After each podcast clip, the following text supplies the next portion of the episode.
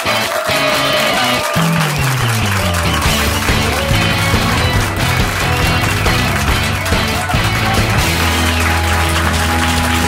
hele goede avond, welkom bij half acht. Met vanavond Filemon Westerlink, Lisa Westerveld, Wim Daniels, Rutger Kastrikum en Kim Kutter.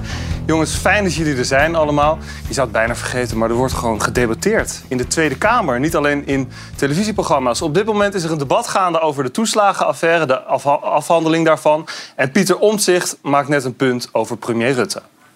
Graag had ik de minister-president hier gezien, maar de minister-president appt net naar een van de toeslagenouders dat hij niet is uitgenodigd. Nou heeft de minister-president geen enkele moeite om zelf in elk televisieprogramma zichzelf uit te nodigen. Hij neemt selfies op, loopt naar de camera en doet van alles. Minister-president, als u dit ziet, stuur een appje naar de Kamervoorzitter. Wij leggen het debat rustig even een half uur plat en ga u verantwoorden. Gek dat hij hier niet bij is, Rutger? Nou, ik vind het een beetje makkelijk scoren eigenlijk, als ik heel eerlijk ben. Waarom? Nou ja, omdat... Ja, je weet dat hij een drukke agenda heeft. En je weet, dat je bedoelt, de premier. En als hij daarvoor uitgenodigd is, dan komt hij ook misschien zelfs wel. Ik bedoel, wie zegt er dat hij daar niet heen wil eh, komen? Morgen is hij op bezoek bij de premier in Italië om het over migratie te hebben. Donderdag zit hij dan wel weer bij Shownieuws. Had hij hierbij moeten zijn, vind jij, Lisa? Ja, of niet dat appje moeten versturen. Het is een van beide. Oké. En je had hier natuurlijk als premier best wel kunnen zijn... maar het is ook wel heel erg de VVD-manier... om als het een beetje moeilijker wordt... dan niet te komen opdraaien. En dat kan, maar dan moet je niet dit soort appjes gaan versturen. Duidelijk. We zagen nog een bizar beeld uit Amerika. Twee jongens kregen de schrik van hun leven toen ze bezig waren met het opnemen van een podcast. Kijk. Ik schrik Zo. Zijn jullie wakker? Jij zat in de gevaarlijkste wegen, daar is dit niet gebeurd. Nee, hè? dat is niet gebeurd. Weet je trouwens wat er dan gebeurd is? Waarom deden zij Het dit? is niet waarom ze daar zaten. Ze zaten Nee. gewoon in een restaurant een podcast op te Nee, nemen. nee, waarom Het die is auto dus- binnenrijdt natuurlijk. Dat is dus niet duidelijk. Nee. De politie is er wel bijgekomen. Ik heb ook nog beelden achteraf gezien. En er is dus niemand gewond geraakt uiteindelijk. Maar hoe die bestuurder ja, de mist is ingegaan, dat is eh, eigenlijk niet bekend. We hebben schokkende cijfers zojuist eh, vandaag bekend geworden. Zonder maatregelen zal meer dan de helft van de bevolking in 2035 overgewicht of zelfs obesitas hebben. Volgens een hoogleraar voeding en gezondheid aan de VU draagt het zelfbeeld van de huidige generatie hier sterk aan bij. Hij doelt daarmee op body positivity, een beweging waarbij vooral vrouwen worden aangemoedigd hun lichaam te omarmen. Aan wie denk je dan? Zangeres Lizzo.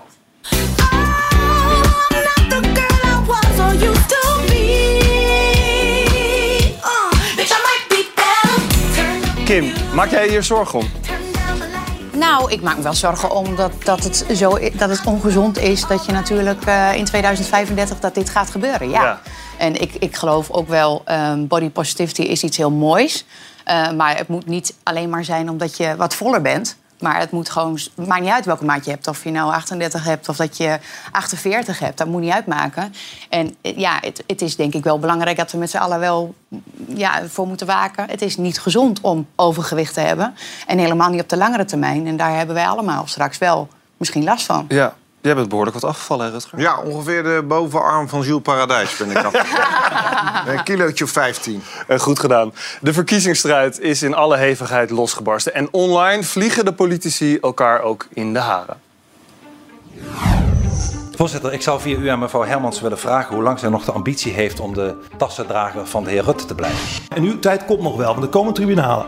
Politieke tegenstellingen worden al lang niet meer alleen in de Tweede Kamer uitgevochten. Dat zijn allemaal dreigementen. Ik vind het er niet fraaier op worden. In verkiezingstijd wordt steeds vaker de kracht van sociale media ingezet. Zo zien we op Instagram dat veiligheid bij de PvdA in veel betere handen is dan bij de VVD. Lilian Marijnissen van de SP houdt haar boodschap wat simpeler. Op 15 maart is uw stempas uw rode kaart voor Rutte. En zo gooien heel veel partijen online modder naar elkaar. Heeft het aanvallen van je politieke tegenstander effect? Ja, Lisa Westerveld van GroenLinks natuurlijk. Ehm, even de laatste aanval van de VVD op jouw partij. Ehm, even erbij halen, het skelet was dat. Wanneer je met kernenergie zou wachten tot GroenLinks een keer het licht ziet. En dit moet dan Jesse Klaver voorstellen? Of, of de partij? Wat vind je hiervan? Ik, ik weet het niet. Maar ik vind dit inhoudelijk ook een domme boodschap. Want al zouden we kernenergie willen, dan heb je zo'n kerncentrale niet zomaar gebouwd. Maar buiten dat. ehm, Ja, vind ik dit, deze manier, dan denk ik, je, je me gezegd, waar gaan we naartoe met het niveau van de verkiezingen? Want je kan heel erg goed ook met elkaar inhoudelijk van mening verschillen. Sterker nog, dat doen we op bijna alle vlakken met de VVD. Dus laten we alsjeblieft dit soort campagnes gewoon inhoudelijk houden. Eens, Rutger? Ja, ja, het is dat jij Jesse Klaver erbij had, dan wordt het echt... Mij scheelt eigenlijk. Eigenlijk kan dat echt niet. Nee, maar wat, wat is het effect, denk je, op kiezers, op mensen die het volgen op een afstandje Nee, ja, ik, denk, ik denk dat het gewoon erbij hoort. En eh, ik eh, eh, vind het ook wel leuk eigenlijk, eh, tot op bepaalde Je vindt het wel hoogte. leuk, En ik, nee, maar ik vind, ik vind het, eh, eh, als het een hele goede grap is, is het leuk. Maar het zijn ook heel vaak dus ook hele slechte grappen. En dan vind ik het eigenlijk ook best wel grappig en Ja. leuk. En, dus ja, ik, ik geef wel een beetje kleur aan de campagne, toch? Filemon? En la- Body positivity. Body positivity is dit. Nee, ik vind het heel vermakelijk, maar op mij heeft het helemaal geen effect. Waar, ik maar denk waarom wel, ja, vind je als het jij, vermakelijk? Ja, omdat het gewoon. Het is ook heel leuk eh, om naar mijn kinderen te kijken als ze ruzie maken, zodat ik een beetje vliegen af te vangen. Is dat heel leuk? Het is heel, altijd heel leuk om een gevecht te zien. Ja. Of het nou een bokswedstrijd is. Of, maar ik, bij mij, bij mij heeft het geen effect. Ik denk dat als je echt de wijsheid in pacht hebt, dan ga je niet heel kinderig, kinderachtig anderen de maat nemen. Jullie doen het ook bij GroenLinks. Een voorbeeldje van volgens mij vandaag of gisteren. Jesse Klaver die reageert dan op de VVD. Hij zegt, wij zeggen nee tegen de VVD. Wen er maar aan, Herman Sofie. Sofie Hermans, dat is haar Twitter-account. Is dit, ja... Eigenlijk is dit ook gewoon een toneelstukje, toch Lisa? Want Nee, dat- dat na de verkiezingen gaan jullie gewoon weer samenwerken met de VVD. Nou, dat doen we op heel veel vlakken. Werken we niet samen met de VVD. Ja, maar straks Ehm, hebben ze jullie meerderheid nodig, jullie hulp nodig in de Eerste Kamer. Dan gaan jullie lekker onderhandelen en dan hop, werken jullie gewoon weer samen. Nee, daar, daar ben ik echt niet met je eens. Kijk, het is natuurlijk zo dat we best wel regelmatig voorstellen steunen van ook coalitiepartijen, omdat je het gewoon mee eens bent.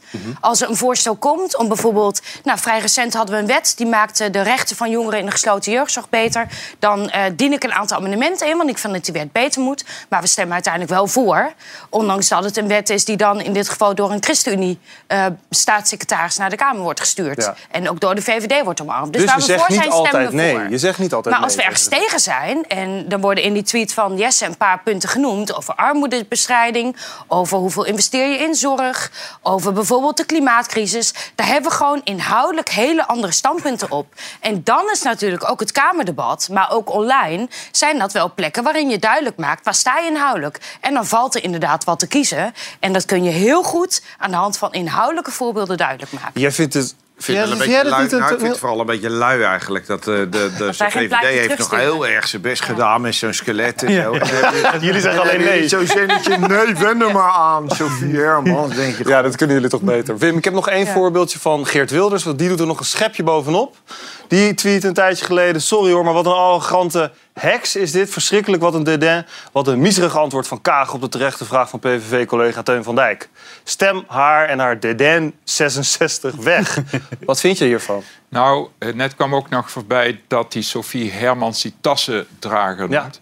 Bij hem gaat het in de richting van een onderwerp waar we het straks nog over hebben, gaan hebben, pesten. Ja. Als je iemand voortdurend tassendrager noemt, dat blijft bij de mensen hangen. En dat is echt pesten. Dat is heel kwalijk. En het woordje heks ook Ja. steeds gebruiken naar Sigrid Kaag. Schandalig. Ja. Ehm, om even bij de verkiezingen te blijven. Hoe vaak zit Caroline vanavond in een talkshow, denk jij? Caroline van der Plas? Drie keer. Ja, je hebt... Ik ben voor, je hebt hele goede redacteuren. Ik ben goed hebben het voorbereid. ja. Die, hebben het mij, Ja. nou, die hebben mij gewoon goed voorbereid. Oh ja, de beste vrouw zit vanavond op één avond bij Galit en Sophie, bij Vandaag Inside. En bij Shownieuws. We hebben zojuist beelden gekregen van het Mediapark. Daar is ze, op de trekker. Nee, dit, dit is niet het Mediapark, maar... Van tevoren... moest- hier moest iedereen heel hard om lachen van tevoren, maar jullie vallen een beetje stil. Maakt verder niet uit hoor. Wat vind je ervan dat ze, in- dat ze zoveel aandacht krijgt, uh, Filemon? Ja, de- de- zo werkt tv nou eenmaal. Ik, ik werk ook al twintig jaar bij de tv. Je wil gewoon mensen die uitgesproken zijn, iets persoonlijks vertellen en een soort eh, uit, uitgesproken karakter hebben. En dat heeft zij allemaal. Dus zij is gewoon heel aantrekkelijk om een, om een talkshow te Ga je dan de hele avond SBS6 kijken, zometeen VI en Shownieuws, om te kijken hoe ze het doet? Nee, ik zelf heb haar nu wel genoeg gezien. Maar ik begrijp wel dat je in plaats van Rutte haar uitnodigt. Eerder uit zou nodigen. Want ja, Rutte heeft natuurlijk alles te verliezen. Die, eh, die, die, ja, die, die zit op het pluche en die kan er alleen maar afvallen. En zij heeft niks te verliezen. Dus zij laat nog het achterste van de tong zien. Daarom zie je ook bij Boerderij van Dorst en dat soort programma's. Zij durft ook iets over de privéleven te vertellen. Ja. Rutger, wat vind je van die kritiek op media die mensen te groot maken? Dat ze nieuwe politie te groot maken? Nou ja, ik, vind dat, eh, ik geloof daar eigenlijk niet zo in. Want volgens mij eh, eh, is dat ook al zo oud als de weg naar Rome. En eh, eh, doet de doen de media gewoon verslag van wat er gebeurt in politiek Den Haag. En ja, we zien, toch, we zien ze toch allemaal wel. We zien toch eigenlijk alle koppen wel overal nu. Kijk, je kunt eerder... koppen je- die boven een artikel staan. Ja, je kunt eerder de vraag stellen... eh, eh, waarom zien we de, eh, pro- de, de, de mensen uit de Provinciale Staten niet? Waarom zien we die kopstukken? Die zie je eigenlijk alleen in mijn programma's. Ik doe het eigenlijk als enige. want- Ja. Maar jullie Nou. allemaal doen het fout. Ik heb ze ook niet allemaal in jouw programma's voorbij zien komen. maar nog even een mooi filmpje van eh, journalist Roel, van Ma- Roel Maaldrink. Eh, die, had, die zag het eigenlijk al aankomen vorige week. Trots op Nederland staat torenhoog in de peilingen. Wordt Rita Verdonk onze nieuwe premier? De PVV staat torenhoog in de peilingen. Wordt Geert Wilders onze nieuwe premier? De boer-burgerbeweging staat torenhoog in de peilingen. Wordt Caroline van der Plas onze nieuwe premier? Je had het ook een tijdje terug nog even opgenomen voor BBB. Want ze hadden een hele goede campagne, Wim. Jij doet hier aan mee.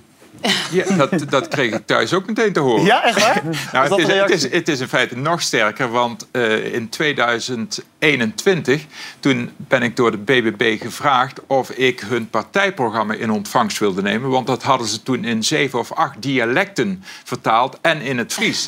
en dat heb ik toen gedaan. Natuurlijk. En toen kreeg ik ook wel een eh, prachtig pakket met eh, strikproducten aangereikt. Maar vorige week heb ik dus gezegd dat zij het beste uitkomen qua eh, posters langs de weg. En als ik nu ga zeggen dat eh, zij het ook nog helemaal zelf voor elkaar heeft gekregen, dat ze over, dan gaan mensen straks denken: wat heeft die man met eh, BBB? Stem jij op BBB? Ik heb pas een, eh, zo'n zo'n stemding gedaan. Ik, ik kwam uit dat ik op 50 plus moet gaan stemmen. Pas bij je dat kwam bij leeftijd. mij ook al een paar jaar geleden uit, hoor. ik. Lisa, wat vind jij er eigenlijk van? Vind je het jammer dat je niet in alle talkshows zit op een avond? Ja, maar ik ben dan ook geen lijsttrekker. Nee. Ik vind het allereerst aan journalisten zelf hè, wie, ze, wie ze uitnodigen. En op dit moment eh, doet eh, BBB het hartstikke goed. En vind ik het trouwens ook knap dat je op één avond naar drie talkshows kan, kan gaan. Inhoudelijk heb ik soms ook natuurlijk wel mijn bedenkingen. Dan denk ik, hoezo vraag je haar om over een onderwerp te praten? Daar vind ik ook van alles van. Ja. En ik voer het woord daar wel over. En ik kan wel bij al die debatten in de Kamer zijn. Maar ik vind in die zin eh, is, is dat natuurlijk mijn eigen belang wat hier spreekt. En vind ik het aan journalisten zelf wie je uitnodigt en waarom. En eh, kan ik me ook wel wat bij de kritiek voorstellen dat door de pers eh, sommige mensen heel groot worden gemaakt. Nou, Hetzelfde ik- zagen we een aantal jaar geleden bijvoorbeeld bij Forum voor Democratie. Ja, je maakt je toch vooral zelf groot. Je hebt verdiensten en daarmee word je groot, word je gevraagd. Het is niet zo dat de pers iemand groot kan maken, ik geloof niks van. Ja. Wim, je hebt een mooi boekje bij je. Ja, dat is Het waar. Brabants boekske. Ik heb het niet eh, zelf geschreven, eh, maar dat is net verschenen. En het gaat over allemaal eh, Brabantse verhalen. En je wilde een mooi stukje voorlezen. Ja, mijn dorpsgenoot Henk van Beek, die heeft er ook in geschreven. En daarom kan ik het ook goed voorlezen. Want dialect kun je heel slecht voorlezen als het niet je dialect is. Maar dit kan ik goed voorlezen. Ja. Je bent wie je bent. Op oudejaarsdag loop ik bij ons in de straat tegen twee mannetjes aan. Ze willen vuurwerk gaan halen bij de Boerenbond, maar ze krijgen niks meer, want ze zijn pas 14. Ze vragen aan mij of ik met jullie mee wil gaan, want als er iemands ouders meegaan, dan krijgen ze het wel. Afijn, ik zeg maar meer ja. Fantastisch verhaal van Henk. Ja, prachtig. Ja. Dat is maar een stukje, hè? Ja, dat is maar ook een stukje. Ik heb het niet helemaal meegekregen, maar we gaan het erover hebben. Want het dialect dreigt uit te sterven. Van Brabants Vrek de Mongol. tot Fries Kunnen wij misschien wel draaien knoepers met turbosaus krijgen? Wat? en van Volendams Vind ik jou natuurlijk mee. tot Urks. Pappenbloot. Pappenbloot. Dialecten zijn er in ons kleine land in allerlei soorten, maar worden steeds minder gesproken. De kinderen proberen het ook, maar dat eh, klinkt van geen kant. Om in Brabant het cultureel erfgoed in stand te houden is het nieuwe Brabants Boekske uit. Een boekje met dialectverhalen en gedichten uit de hele provincie. Kijk goed hier. Dit hoort bij, bij ons. Bij onze cultuur. Kut buitenlanders. Is een dialect een verrijking of een last? Ik denk een verrijking, Wim. Ja, het Voor is jou. eigenlijk een, eh, een verademing als je geen dialect spreekt. Ja. Eh, ja, ja, zeker. Helaas voor mij. Ja, ik ben zelf in het eh, dialect eh, opgegroeid, in het dialect van Adelriks, waar Henk van Beke in schrijft.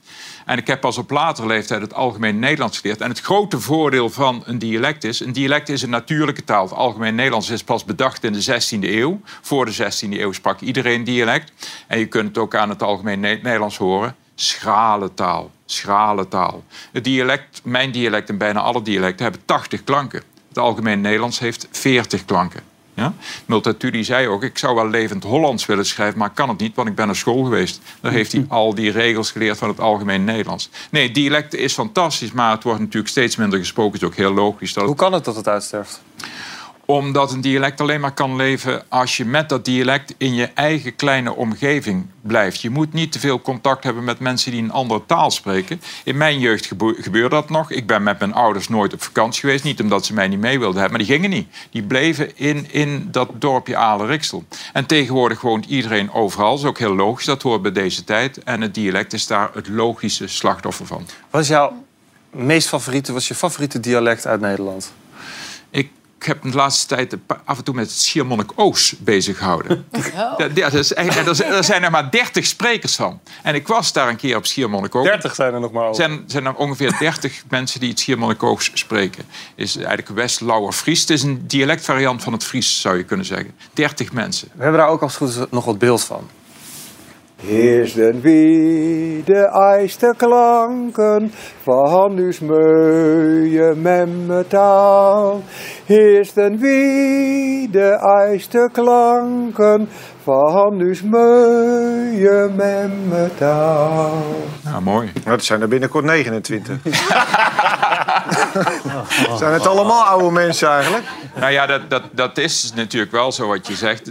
De, de jeugd die spreekt over het algemeen geen dialect Nee. meer. Je ziet het toch Zo wel... sterft het uit ook echt. Wat zeg je? Dan sterft het daar al vrij snel uit waarschijnlijk. Ja, je kunt het bijna op je vingers uittellen wanneer het afgelopen is. Ik had, ik had een tijd terug een reunie van mijn lagere school. Toen ik op de lagere school zat, op de basisschool, sprak iedereen dialect op drie kinderen na.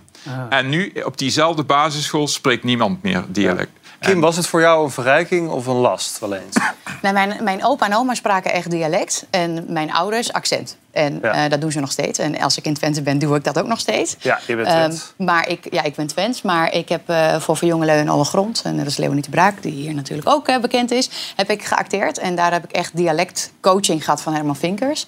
En toen moest ik echt in dat dialect gaan zitten van het, van het Twentse. En in Twente zelf heb je verschillende, verschillende dialecten ook. En gelukkig was dat wel het Twents waar mijn opa en oma vandaan kwamen. Ja. Dus ik herkende het wel, maar het was toch wel echt... het werd echt op mijn vinger getikt van elk woordje, elke klank werd anders. Maar ik vind het wel... eh, vroeger was het voor mij een last dat ik Twents was en ook sprak. Eh, vooral in, in dit wereldje. Er werd mij heel vaak gezegd, ja, Wanneer je gaat dan? niks bereiken. Ik- toen ik eh, begon in, in de media, eh, in die tijd van... Maar eh, omdat van je een Zelen. accent had, zeiden Ja, ze, zeiden ze ja, jij komt niet aan de bak bij tv of in de media, want je moet echt die accent gaan afleren. En later eh, werd ik juist gevraagd omdat ik authentiek was. En omdat het eh, ja, wat persoonlijker was en betrouwbaarder werd. Ja. En ik denk dat Ilse de Lange daar voor mij heel belangrijk in is geweest. Ja, ja mooi. Die daarbij heeft geholpen ook. Ja, en Herman Vinkers ook natuurlijk. Ja. Terwijl Han- Hans Klok nog een, op een gegeven moment over eh, Ilse de Lange zei... ik snap niet dat die vrouw nog steeds zo'n boers accent heeft. Heeft hij later wel excuses voor aangeboden. Maar Ja, dat geeft dat een beetje de houding gezegd. aan, hè? Dat hebben alle televisiemensen gezegd. Ik bedoel, jij weet het ook, jij komt ook uit Twente. Ehm, Oh nee, dat is niet waar. Oh nee, hoe kom je voort aan? Kom je uit de Achterhoek? Oh, Achterhoek. Ah, Ja, jammer. Ik, ja, dacht, ja. eh, ik, ik heb een Maar ik spreek- Maar ja, ja, we horen het niet. Nee, nee, dat vind ik zo jammer. Ja, mijn opa die, eh, had een bakfiets en die verkocht klompen en dat soort dingen aan de boeren. Dus die sprak toen echt dialect. Maar op een gegeven moment had hij zoveel geld gespaard... toen kon hij een winkel beginnen. En toen hoorde hij in één keer bij de middenstand. Ja. En toen heeft hij dat dialect afgeleerd. Want ja, dat, hij wilde niks meer Oh, met de echt? boeren te maken hebben. Ja. En dat is, nog, dat is echt... nog vind ik altijd... Nou, het is wel een verrijking als ik kijk naar het echte Twents. Het helpt mij ook in het spreken van andere talen. Want eh, Nederlands heeft inderdaad geen mannelijk of vrouwelijk. Het Twents wel. Waardoor Mhm. het voor mij, als ik in Twents doe, denk ik... oh, ik weet nu dat, dat, dat het ene woord in het Engels dus mannelijk of, of Nou, welke taal dan ook Ja. vrouwelijk Het is ook zo mooi, want de Achterhoek is heel klein. Hè? Maar ik hoor of iemand uit Zutphen komt of uit Vorden. Ja. En dat is acht kilometer van elkaar verwijderd. Laten we even kijken naar eh, dat dialect en ook kijken of Rutger dan het kan Het verstaan. herkent. Hollandse moet ik ook wel kunnen. Maar ik liefst heb gewoon een dialect. Ja, Franse. Ja, wat werd hier gezegd?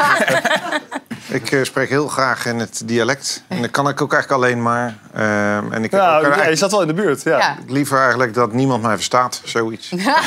Kan jij plat Haags?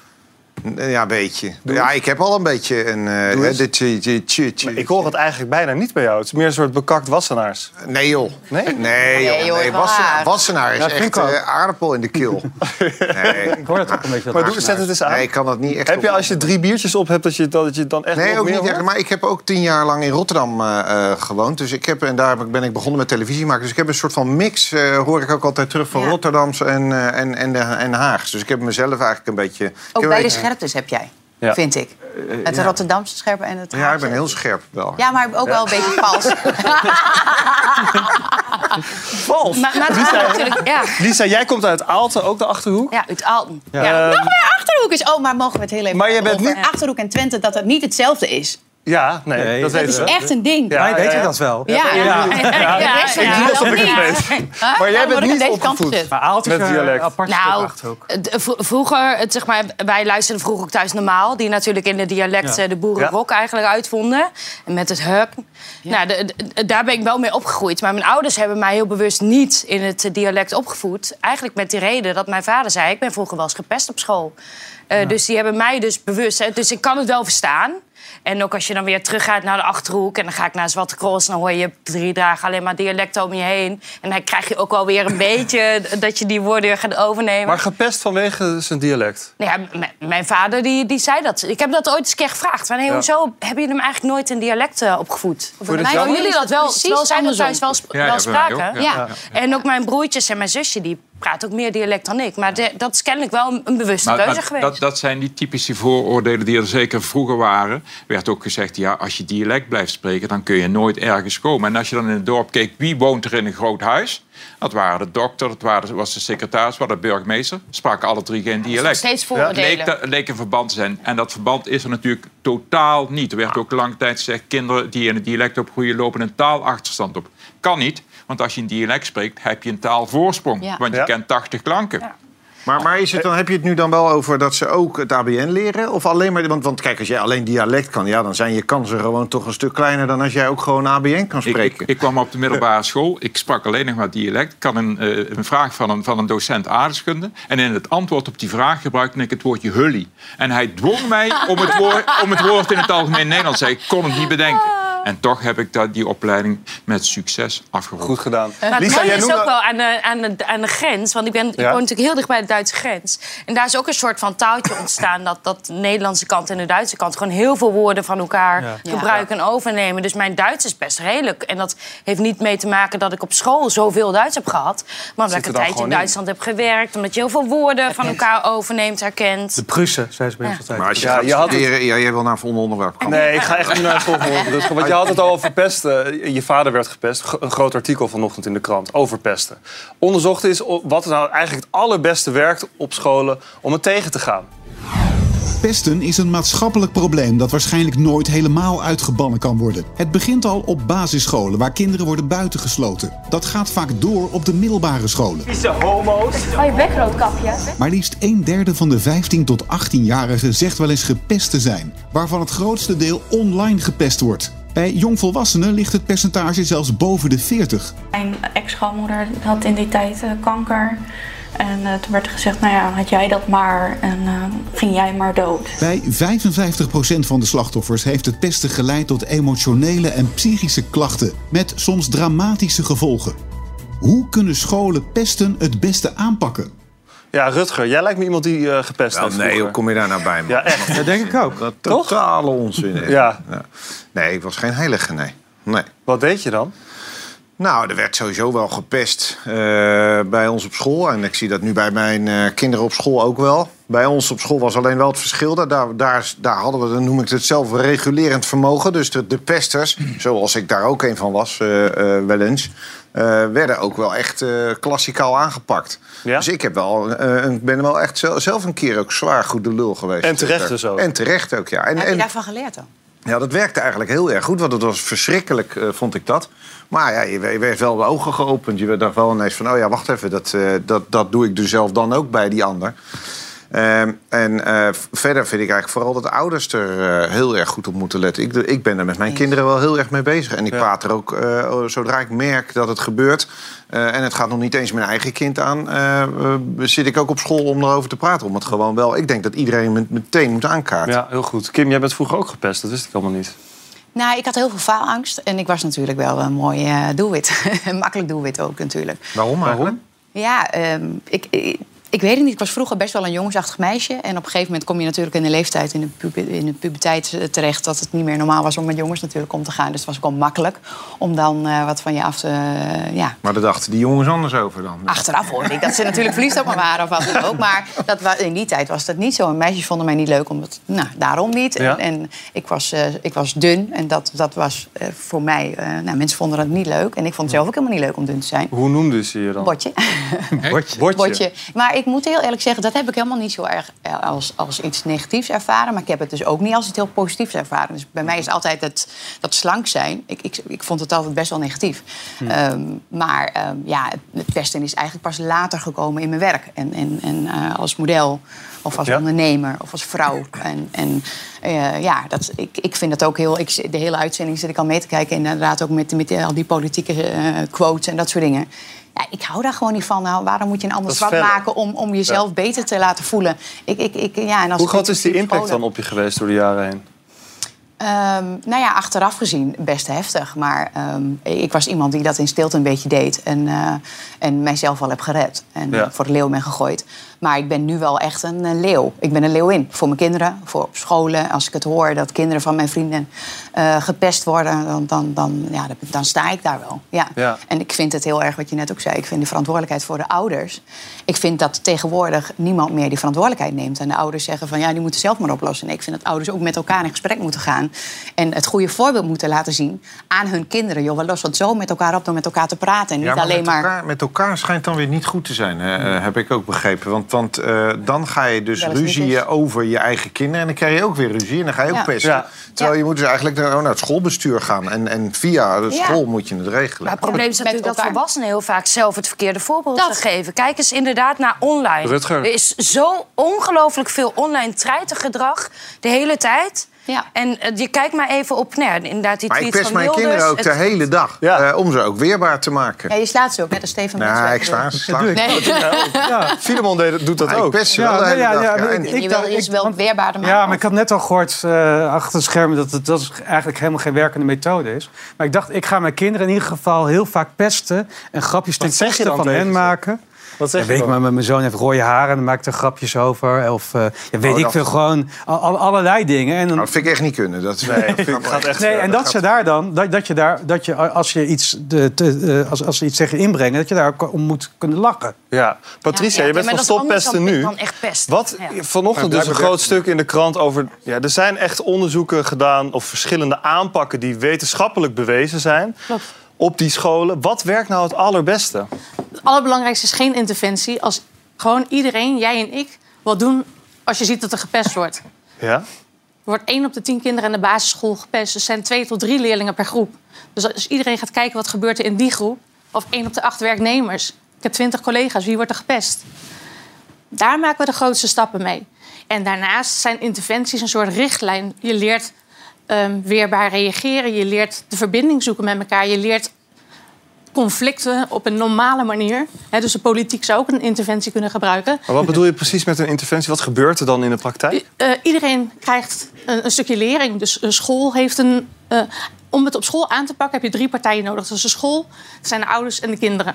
Je kan niet één van die partijen overslaan, want dan mislukt het per definitie. Ja? Je moet samen groepsafspraken maken. Je moet samen afspreken wat zijn de sancties als iemand zich er niet aan houdt. En als een ouder dan zegt, ja, boeit me niet dat mijn kind niet eh pest. Oké, prima. Dan wordt het tijd om een andere school te zoeken. Want wij willen een veilige school zijn voor alle leerlingen. En daar moet je constant duidelijk over zijn. Maar wel de sancties opvolgen, want anders is alles voor niks. Ik las vandaag ook dat het he- kan werken als kinderen zelf surveilleren op het schoolplein. Tijdens een pauze. Dat ze zelf met elkaar in de gaten houden of het wel goed gaat. Ja, dat Werkt kan goed gaan. Vaak zijn dat de, de peer buddies, noem je dat, de leeftijdsgenoten. Maar die moet je wel hele goede instructies geven wat ze wel niet kunnen gaan doen. Want anders gaan zij zelf als scheidsrechter optreden. En eigenlijk wil je gewoon dat ze lage drempeltjes zijn... eh, waar ze overal vragen kunnen stellen. Maar waar ze ook bij kunnen gaan staan als ze gepest worden bijvoorbeeld. Maar nu ga je, ga, ga je uit van allemaal verstandige ouders. Maar wat, wat ik me vroeger op school ook nog kan herinneren... was dat juist die mensen die pesten of gepest werden... dat waren echt die, die GGZ-gezinnen, die, waar jeugdzorg en zo al omheen hing. En ja, die ouders hadden ook vaak helemaal geen Nou, idee is hoe ze zoiets aan moesten pakken. Je ziet en dat het bij moeilijke gezinnen bijvoorbeeld dat de pesters er zijn... en dat er al zoveel dingen spelen... dat school ook vaak maar weinig tegen die kinderen zegt... want die denken, ja, die hebben al zoveel andere dingen. En dat is natuurlijk super fout als je dat gedrag dan toestaat. Ja. Want je laat eh, al die andere kinderen gewoon de dupe worden daarvan. Ehm, maar het zijn ook gewoon kinderen die te veel aandacht krijgen thuis. Of, ehm, ehm, het, het hangt er vanaf. De pester is zelf ergens onzeker. Die heeft ergens pijn. En die heeft het gewoon nodig om te laten zien van... hé, hey, wie kan ik de baas? Dan zal ik jou even laten zien wat kan. Ja. Je er het van wel zeggen? lastig als, als met pesters. Er zijn natuurlijk altijd mensen omheen, hè, kinderen die meekijken. En er wordt bijvoorbeeld ook heel veel gestimuleerd bij zinloos geweld. Je moet niks doen, je moet alleen de politie bellen en die moet stappen ondernemen. Dus je wordt als toeschouwer, eh, heb je geen rol meer, weet je wel. En dat is met pesten natuurlijk ook, want je wil ook nog cool gevonden worden door, door vrienden. Ehm, maar als je niks doet, ben je weer zwak. En het is, het is ook wel heel lastig om, om wanneer doe je het goed. Ja. Nou, dat leren de interventies wel. Ja, Rutger, hoe ben je eigenlijk eerlijk, eerlijk over, over jouw pestverleden naar je eigen kinderen? Nou, pestverleden. Ja, ik nou, maak het even iets ik- groter dan het is. erg, eh, ik heb wel eens gepest ook. Ik, dat eh, kwam dus wel was voort hier- uit Jij bent soort hier de pester aan onzekerheid. tafel. Ik heb dat ook wel thuis gezegd, ja, dat ik wel eens dat ik dat, dat ook wel eens schuldig aan heb gemaakt. Ja, maar ik praat daar ook best wel veel over met mijn kinderen. Eh, omdat er ook wel situaties zijn. En godzijdank eh, eh, hebben mijn kinderen daar niet mee te maken. Maar wel vriendjes van mijn kinderen. En dan, dan hoor ik verhalen dat op het moment dat er iemand bij degene die gepest wordt gaat spelen, dat, daar, dat die ook buiten wordt gesloten. Dus er wordt een soort angstcultuur gecreëerd om. En iemand, er wordt gewoon een kind gewoon heel erg systematisch geïsoleerd. Ja. Eigenlijk echt gewoon. eh, toegelaten de Italiaanse, Italiaanse maffia is er niks bij eigenlijk. Wat ik wel merk is dat er wel heel veel aandacht voor is. Als er bij ons eh, in de klas. Is er wel genoeg aandacht voor? Nou, dan, Het, het probleem is wel, Mijn de cijfers blijven ervaring- constant. Dus er zijn een aantal programma's die wetenschappelijk bewezen zijn... maar de cijfers zijn al jaren constant. Ja. Moet de politiek daar niet meer tegen doen dan, Lisa? Nou ja, voorbeeldgedrag en niet dat soort rare tweets sturen. Ja, Als verkeerd beginnen met voorbeeld voorbeeldgedrag... Nee, maar serieus, in mijn gastlessen zeggen kinderen ook van... ja, maar dit soort... eh, eh, Wilders heeft stoppesten nu geblokkeerd omdat we niet mochten Echt zeggen dat hij pestgedrag vertoonde met zijn tweets. Jullie wezen nou, daar dan denk ik op. ook, serieus meneer Wilders, dit kan toch echt niet? Terwijl hij heel Spreek jij meneer Wilders daarop aan dan, Lisa? Nou, in debatten spreek je elkaar er als het goed is wel op aan als het persoonlijk wordt. Want het is natuurlijk echt, het is echt een verschil tussen of je in debatten met elkaar inhoudelijk van mening eh, verschilt. Of dat je En argumenten uit, uitwisselt. Daar is dat politieke debat voor. Dat is dé plek waar je verbaal met elkaar van mening moet verschillen. Of dat je het op de persoon gaat spelen. En als we het hebben over pesten en treitergedrag... dan is dat natuurlijk vaak op de persoon spelen. Ja. En dat merk ik ook wel zelf in de Kamer. Dan sta je ergens en hebben mensen commentaar op je haar... wat je draagt enzovoort. En Maar dat is dit heeft aan de politiek om op te lossen? Is het aan, Nou, met kijk, beleid? school gaan wij... Ja, de, de- da- daar begint het mee. ja. Daar begint het mee. Voorbeeldgedrag. En wij gaan natuurlijk, want ik ben ook onderwijswoordvoerder... gaan wij er uiteindelijk wel over wat op men op scholen moet kennen en kunnen. En dan zijn scholen vrij in welk programma ze hanteren. Maar er wordt van scholen gevraagd dat ze een programma hanteren... om pesten bespreekbaar te maken en uiteindelijk natuurlijk aan te pakken. Nou, en dan is het natuurlijk heel belangrijk dat je een programma gebruikt... wat ook daadwerkelijk werkt. Want daar is het heel lang misgegaan. Dat scholen echt alle goede wil hadden... en dat er van alles werd geprobeerd... maar dat nou uit de praktijk niet bleek dat dat soort programma's meteen werkten. Nou, en daar Ja, hebben we nog steeds niet helemaal, zeg maar. Ja. De bedoeling was dat ze de erkende interventies zouden gaan gebruiken. Maar de PO en VO-raden wilden dat niet. Die zeiden, onze schoolleiders zijn prima in staat om zelf keuzes te maken. Maar er waren ook interventies die zorgen, zorgden dat het pesten erger werd. Oké. Dus dan denk ik, verdiep je in ieder geval als schoolleider erin... Hoe je dat moet doen. wat Ja, de en dat- uitkomsten zijn de Kamer toegezegd. Dat is een heel duidelijk ook punt. de ouders wat je En beleid En, en want de politiek moet iets doen. Maar wat ik net ook al zei, ouders die worden ook heel makkelijk daar. Zo, die hebben gewoon de verantwoordelijkheid hiervoor. Die je Ja. normaal met je kind praat en normaal weet wat er Wat is speelt. jouw ultieme tip voor een ouder? Goeie vraag. Nou, het belangrijkste is dat je nooit kan zeggen... mijn kind doet dat niet. Want Nee, ons precies. kind is niet hetzelfde kind in de klas. Nee. Groepsdruk is alles bepalend. Nou, mijn En- kind doet dat niet. Ja, nou, dat is dus alles bepalend. Zeg maar. En misschien pestte jij daardoor ook vroeger. Wel eens, wel eens. Ja, nee, maar weet je, eh, het kan best zijn dat een kind gaat pesten... omdat hij bij een groepje kinderen wil Ja. horen. Ja. En dan heeft jouw kinderen alle goede ingrediënten van huis meegekregen... maar die is niet in staat met net zijn leeftijdsgenoten dat gedrag te laten zien. Want dan ben je het eerste schaap wat over de dam springt. En dat is heel eng dan. Duidelijk. Dankjewel voor je uitleg, eh, Patricia. Graag gedaan. En stoppen met pesten, hè? Rutger? Ik ga jou zo nog even pesten met een leuk filmpje. Ja, dat dacht ik Straks, al wel, ja. Kim Kutter eh, was bij de Edisons. En als we de foto zien, dan lijkt het alsof je een geweldige avond hebt gehad met jouw man. Maar niets is minder waar. Straks vertel je er alles over. Tot zometeen.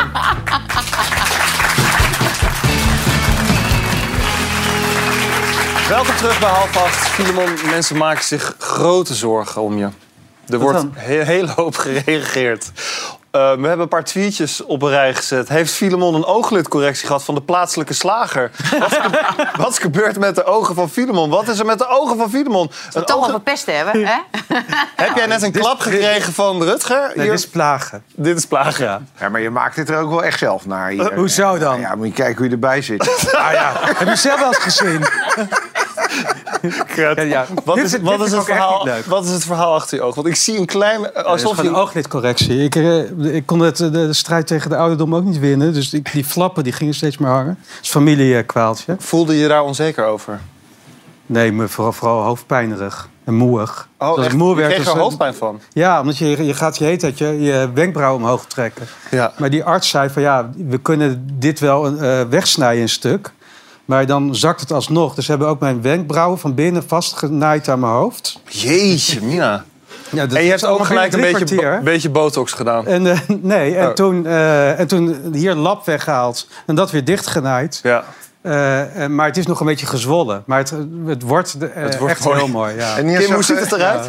Nou, ik, hij kwam binnen en ik vond hem er echt heel fris uitzien. Ja, dat Ja. zei zij gelijk. Ja. Dat zei je echt? Ja, ja, dat zeg echt je waar. niet alleen omdat het... Nee, nee, Nee, heb oké. ik echt letterlijk gezegd. Ah, hier ja, zag- dat hier- Zo kan het ook, de BNN zag hier geen programma in. En dan zonder verdoving. Maar hallo, hoe lang geleden? Anderhalf week geleden zei je toch?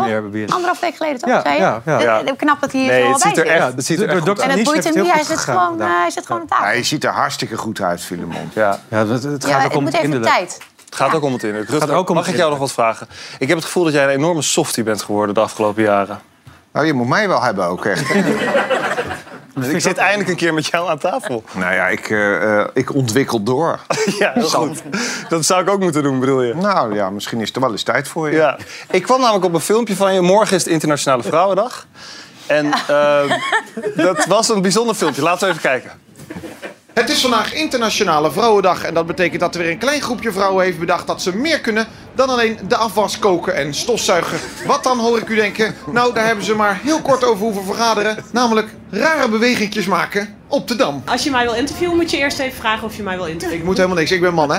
Ik ben superieur. Vrouwen in de politiek, dat gaat helemaal mis. Ze slaat nergens op. Pardon? Als iemand niet wil, dan wil iemand niet. Maar ik ben hier de man, dus ik bepaal hier wat er gebeurt.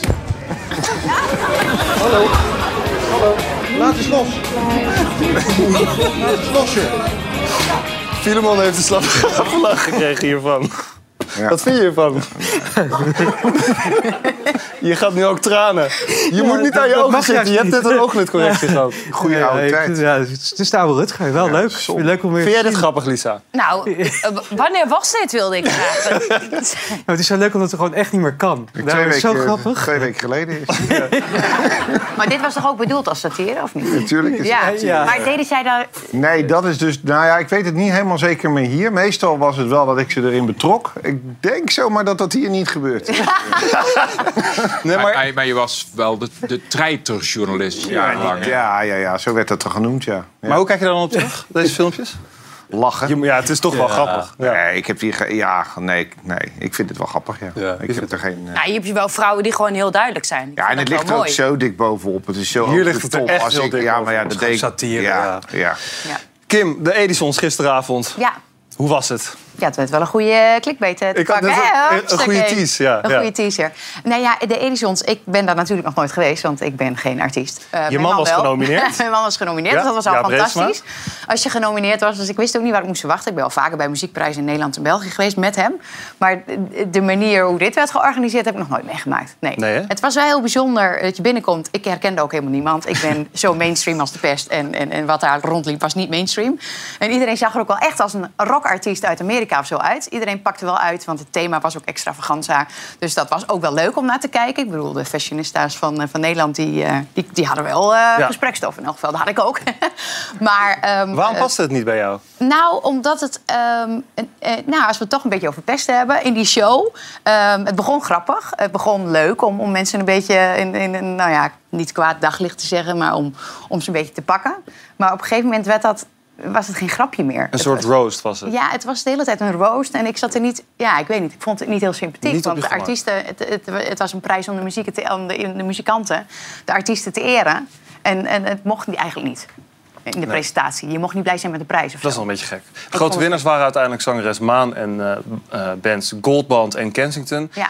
Eh, Lisa, ik deel niet graag complimentjes uit aan politici. Maar jij zag er wel echt geweldig uit gisteravond. Zo, Hier heel. zien we je met, eh Met SP-Kamerlid Peter. Peter Ja. Quint, Ja. die er iets minder uitzag. Maar eh, heb jij wel een leuke avond gehad? Ik heb mijn ogen uitgekeken. Ja, want ik, ik kom hier dus ook nooit. Maar ik ben ook cultuurwoordvoerder voor de fractie. En eigenlijk is mijn muziek is, eh, is hard, is luid, is zoveel mogelijk op het podium. en ik ken deze niet. wereld ook veel minder goed. Ehm, maar ik vond het ontzettend interessant ook om er te zijn. Om die hele presentatie te zien. Om allemaal... Nou, bijvoorbeeld, ik heb helemaal niks met hiphop.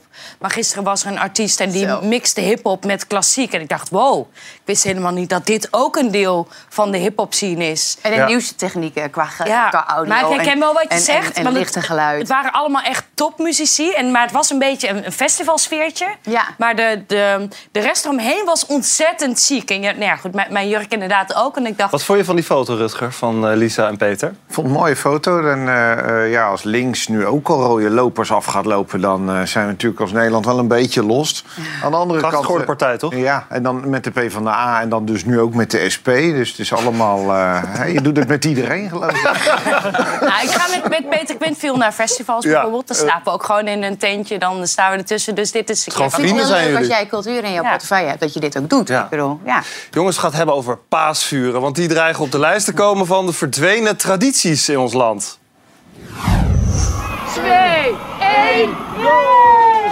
De paasvuren in het oosten van het land dreigen te verdwijnen door de ingewikkelde stikstofregels. Organisatoren moeten kunnen aantonen dat de brandstapel niet voor hogere stikstofuitstoot zorgt. Het is de zoveelste traditie waar een eind aan lijkt te komen. Nog niet zo lang geleden zag een Sinterklaasfeest er zo uit. Komt de stoomboot. Staken we in het hele land nog vuurwerk af. En werd er op veel plekken met karbiet geschoten. Gewoontes en gebruiken die we als traditie zien veranderen in hoog tempo.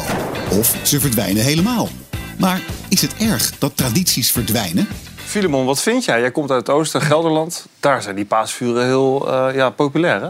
Ja, dat is ook altijd wel echt een heel mooi moment. Want eh, wij wonen echt op een boerderij en de buren wonen echt ver weg. Je moest met de fi- fiets naar de buren. Dus het was ook wel een moment dat je elkaar dan eh, weer even zag. Net zoals met oud en nieuw, dat iedereen de straat op gaat. Ja.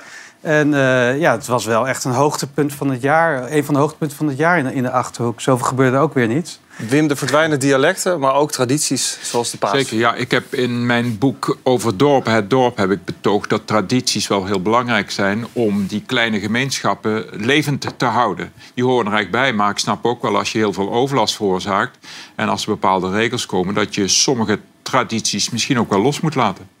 Rutger, stikstof. Krijg je dit ook nog eens? Ja, kan het niet Er elektrisch kan niks zijn? meer in het land.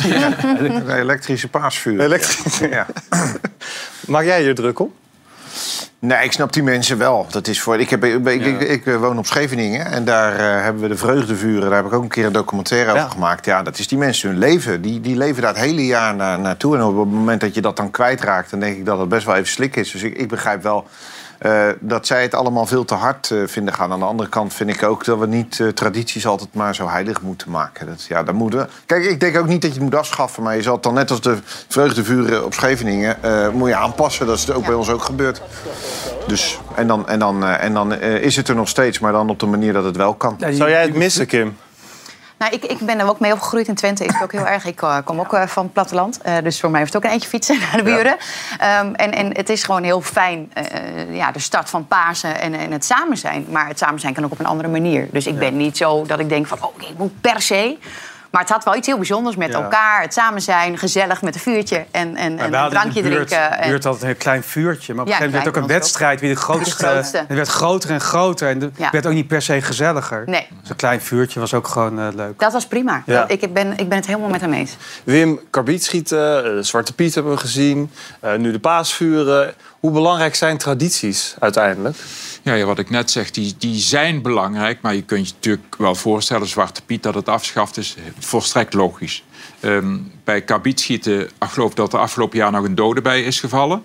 Kan ik me ook heel goed voorstellen dat, dat, dat je daarvan zegt, nou, dat moeten we niet doen. Maar ook tradities zijn er, nog, zijn er overigens nog genoeg, hoor. Ik geloof dat, dat eh, met Paas heb je ook in Denenkamp het zogenaamde paasstaak slepen. Dan hakken ze een boom om, wat natuurlijk ook al wel een beetje discutabel is, op een landgoed. Slepen ze naar het dorp, komen duizenden mensen op af. In Boksmeer, niet te vergeten, heb je het metworstrennen. Ja, daar hebben we ook een beeld van. Een foto. Zeker, Met, ja. met, ik, ik las het, ik zag met worstrennen. Nee, nee, nee, het is Maar dat met is- worstrennen. Nee, Ja. het is die met klemtoon is worstrennen. dit gewoon wel, wel belangrijk. Maar waar komt die naam dan van? Ik dacht, Het is bepaald, het is een bepaald soort vlees. En vrijgezelle jongens... Maar waar komt de naam dan? Wat betekent de naam dan precies? eh, als, je, als je wint op een, eh, met de wedstrijd, met paarden... dan krijg je als beloning een metworst. Heb je nooit metworst gegeten? Ik heb nooit metworst. Nee? Nee, ik ook niet. Nee, sorry, maar Ja, ik wel. hier zien we het verschil, hè? Randstad en platteland. Weet ik niet. ik weet niet. Ja, het is een beetje wel Duits misschien ook zelfs. Nee, het is een heel gewoon woord. staat Ja. gewoon in een dikke vandaal. Ja. Ja.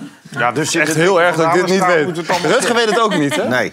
Dus jij, jij kent het wel, Filemon. Je kijkt me aan van waar Ja, heb je het over? ik dacht dat je een grapje maakte. Nee, maar er zijn dus er zijn nog genoeg tradities. Maar het is logisch dat tradities af en toe eh, ter discussie staan. Lijkt Ja, me heel dat goed. denk ik ook. Ja.